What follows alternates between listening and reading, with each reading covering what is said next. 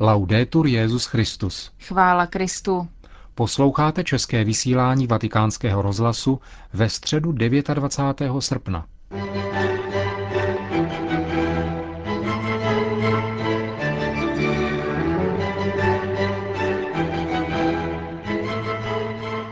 Na svatopeterském náměstí se dnes dopoledne konala pravidelná generální audience Benedikta XVI. Zúčastnilo se jí zhruba 12 tisíc věřících, mezi nimi i poutníci z Králové hradecké diecéze, kterým Benedikt XVI. směřoval jeden ze svých pozdravů. V katechezi se svatý otec věnoval výkladu života i díla Řehoře Niského. Cari fratelli e sorelle, nelle ultime catechesi ho parlato su due grandi dottori della Chiesa del quarto. Drazí bratři a sestry, v posledních katechezích jsem mluvil o dvou velkých učitelích církve ze čtvrtého století. Svatém Bazilovi a svatém Řehořovi Naziánském, biskupovi z Kapadocie v dnešním Turecku. Dnes k ním přidáme třetího, Bazilova bratra, svatého Řehoře Niského, který se projevil jako člověk meditativní povahy, s velkým sklonem k reflexi a s živou inteligencí otevřenou ke kultuře svojí doby. V dějinách křesťanství vystupuje jako originální a hluboký myslitel. Svatý Řehoř se narodil kolem roku 355. O jeho křesťanskou formaci dbal zvláště jeho bratr Bazil, kterého sám označil za otce a učitele, a jeho sestra Makrýna. Vystudoval, přičemž si cenil zvláště filozofie a rétoriky. Zpočátku si věnoval vyučování a uženil se. Potom se však stejně jako jeho bratr a sestra plně oddal asketickému životu. Byl pak zvolen biskupem v Nise a prokázal takovou pastorační horlivost, že si získal úctu celého společenství.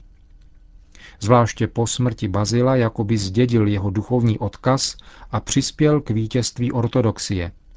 Účastnil se několika synod, snažil se urovnávat spory mezi církvemi a aktivně se podílel na církevní reorganizaci a jako sloup ortodoxie byl roku 381 protagonistou koncilu v Konstantinopoli, který definoval božství Ducha Svatého.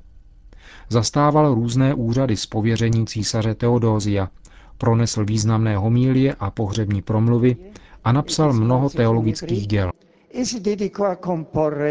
Varie opere teologiche.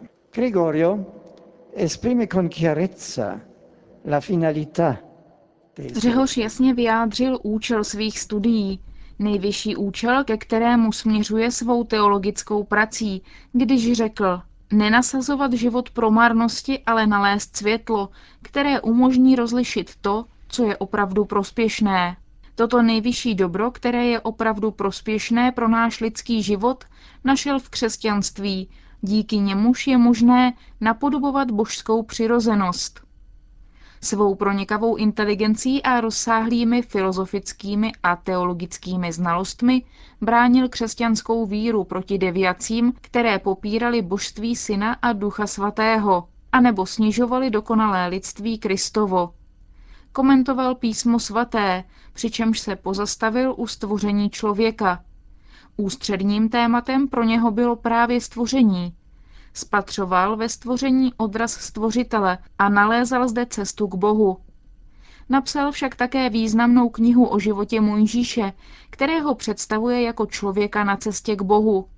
Výstup na horu Sinaj se pro něj stává obrazem výstupu našeho života k životu pravému, k setkání s Bohem. Vyložil také modlitbu páně, odčenáš a blahoslavenství. Ve svém velkém katechetickém pojednání podal základní směry teologie, nikoli však pro akademickou, do sebe uzavřenou teologii, ale proto, aby poskytl katechetům souřadný systém, kterého se má držet jejich výuka, jakýsi rámec, ve kterém se má pohybovat pedagogická interpretace víry. Gregorio inoltre è insigne per la sua dottrina spirituale, tutta la sua teologia non era una riflessione accademica. Řehoř se vyznačuje také svou duchovní naukou. Celá jeho teologie nebyla akademickou reflexí, ale výrazem duchovního života, života prožívané víry. Od tohoto velkého otce mystiky pocházejí různá pojednání o cestě, na kterou se mají křesťané vydat aby dosáhli pravého života, dokonalosti. Chválil zasvěcené panenství a představil jeho významný vzor v životě své sestry Makríny, která pro něho byla vždycky příkladem a vůdkyní.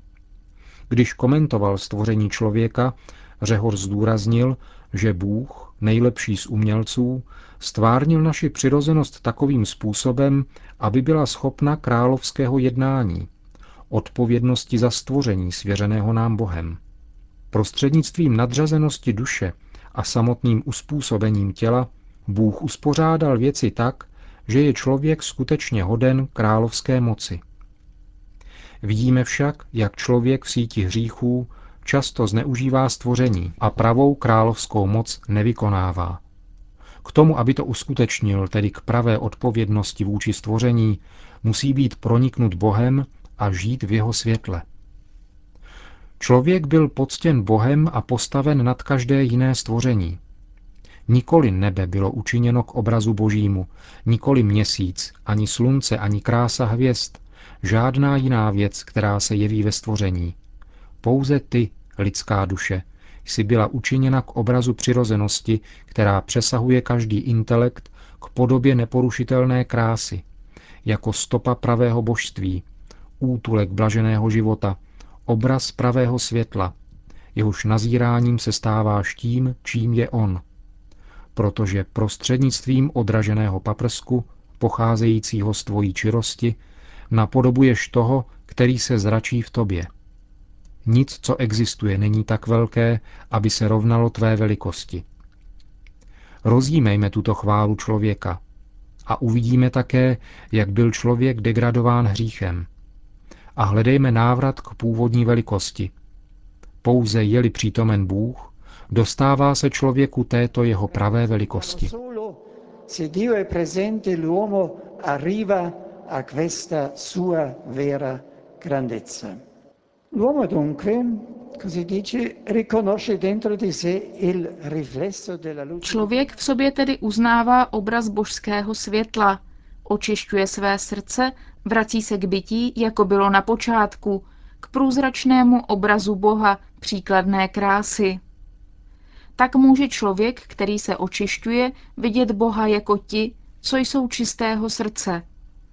Pokud úrovní svědomitého a pečlivého života očistíš škaredosti, jež se usadili v tvém srdci, rozáří se v tobě božská krása. Rozjímáním sebe sama v sobě spatříš toho, který je touhou tvého srdce a budeš blažený.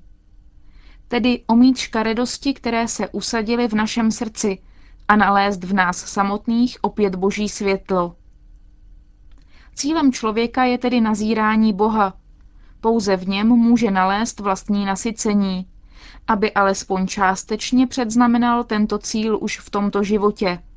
Má se neustále snažit o duchovní život, o život v dialogu s Bohem, Jinými slovy, a to je to nejdůležitější ponaučení, které nám dává svatý Řehoř plné uskutečnění člověka spočívá ve svatosti, v životě, jež je prožíván v setkání s Bohem a jež bude zářit také druhým i tomuto světu.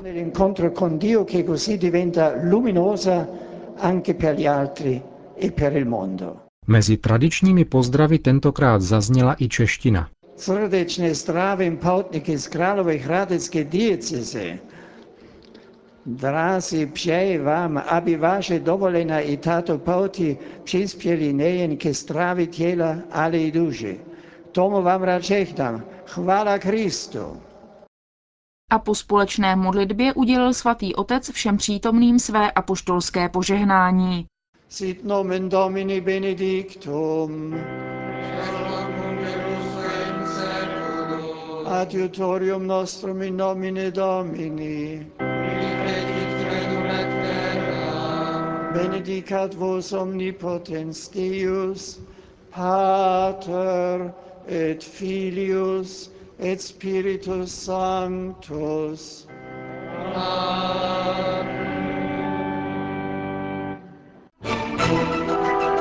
Další zprávy.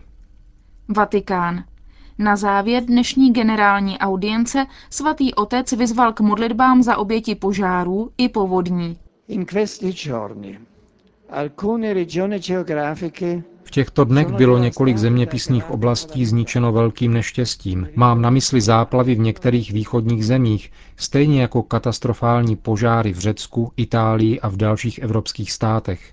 Tváří tvář těmto dramatickým krizovým situacím, které zapříčinily množství obětí a nesmírné materiální škody, nelze přejít bez povšimnutí nezodpovědné chování mnohých, kteří dávají v sázku bezpečí lidí a ničí životní prostředí, které je dobrem celého lidstva. Připojí se k těm, kdo spravedlivě odsoudili tyto činy jako kriminální a vyzývám všechny k modlitbě za oběti této tragédie. invito tutti a pregare per le vittime di queste tragedie. Moskevský patriarcha Alexij II. řekl italskému deníku Il Giornale, že motu proprio, kterým Benedikt XVI. liberalizoval užívání staršího misálu, je fakt, který vítá a který může pozitivně přispět k rozvoji ekumenismu.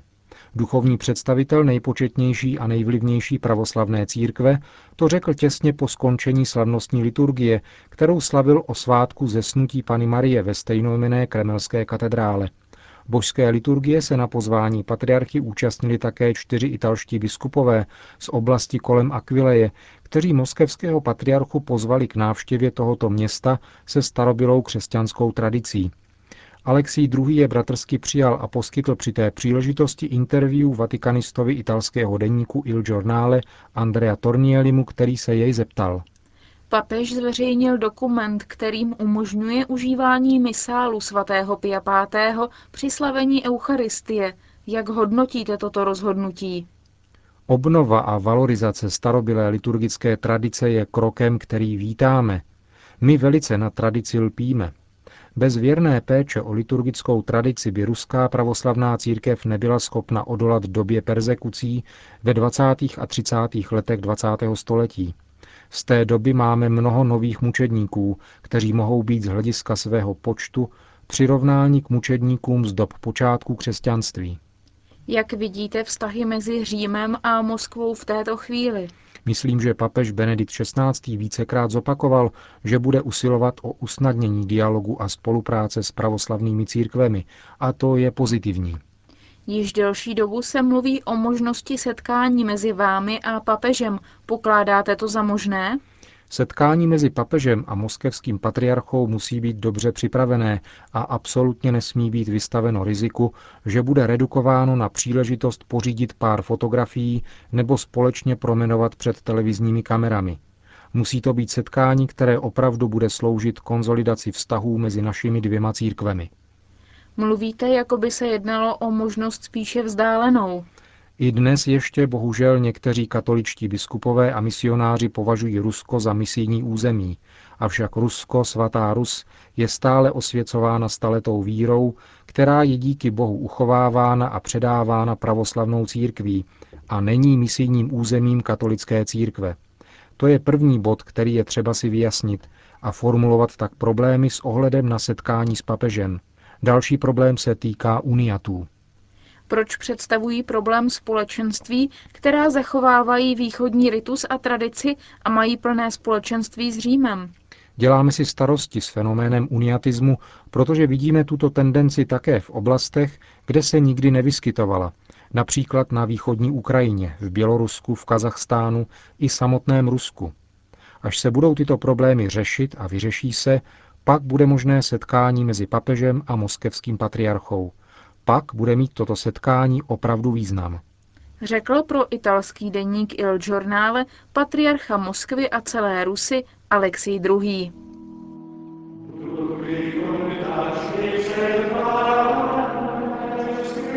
Končíme české vysílání vatikánského rozhlasu. Chvála Kristu. Laudetur Jezus Christus.